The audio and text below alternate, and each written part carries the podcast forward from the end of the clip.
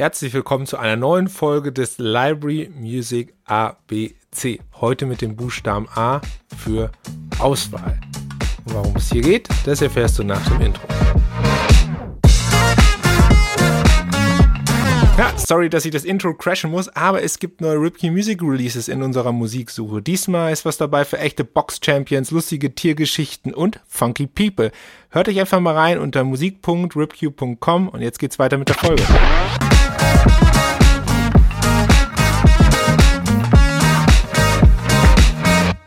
A wie Auswahl. Es gibt tatsächlich viele unterschiedliche Vorteile von Library Music. Aber einer, der ist ganz offensichtlich und das ist die Auswahl. Tatsächlich ist die Auswahl bei Library Music riesig.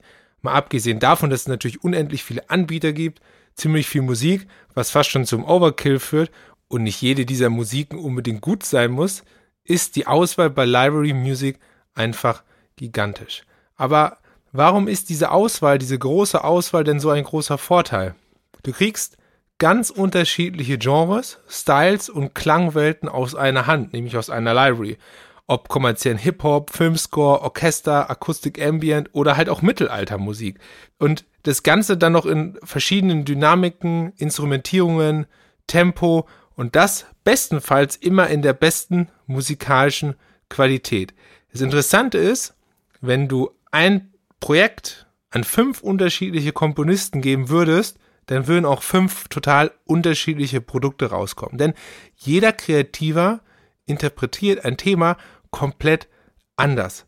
Und dadurch kriegst du halt eine extrem hohe Auswahl, nicht nur als Library in der Produktion, sondern auch für deine audiovisuellen Produktionen da draußen.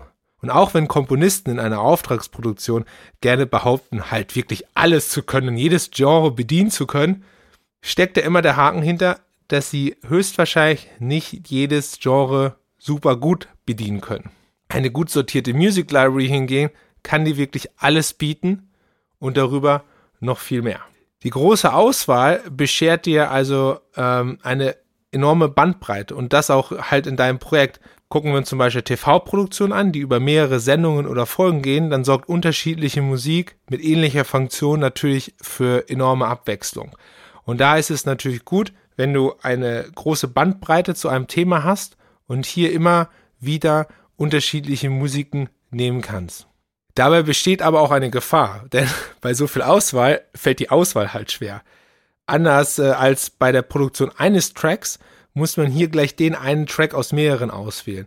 Und äh, das macht die Entscheidung oft nicht leicht. Und man kann sich auch im Schnitt und in der Produktion relativ schnell verzetteln, indem man ganz viele unterschiedliche Sachen ausprobiert, aber keiner so richtig das Wahre zu sein scheint, weil halt die Auswahl so groß ist. Abhilfe kann dabei eine individuelle Musiksuche eures Musikpartners schaffen. Vorausgesetzt natürlich, er überfrachtet dich dann nicht mit der großen Bandbreite an Möglichkeiten. Hm, meiner persönlichen Ansicht nach ist es so, dass eine gute Musiksuche sollte immer auf Vertrauen basieren. Nämlich auf dem Vertrauen, dass dein Musikpartner genau die Tracks findet, die am besten passen können und eben die Vorauswahl so schmal wie möglich macht, dass dir die Auswahl einfacher fällt. Dazu braucht es natürlich eine klare Kommunikation, was man eigentlich sucht und was man braucht.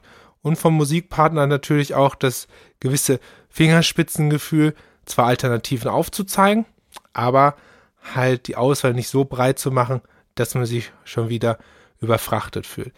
Also die Auswahlmöglichkeiten sind bei der Library Music ein extrem großer Vorteil, weil du eine extrem große Bandbreite bekommst.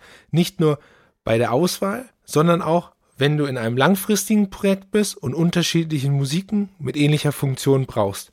Da ist Library Music einfach unschlagbar. Morgen geht's dann weiter mit dem Library Music ABC und zwar mit dem Buchstaben B. Und das könnte für den einen oder anderen ein wenig oldschool werden. Also sei gespannt und hör auf jeden Fall rein.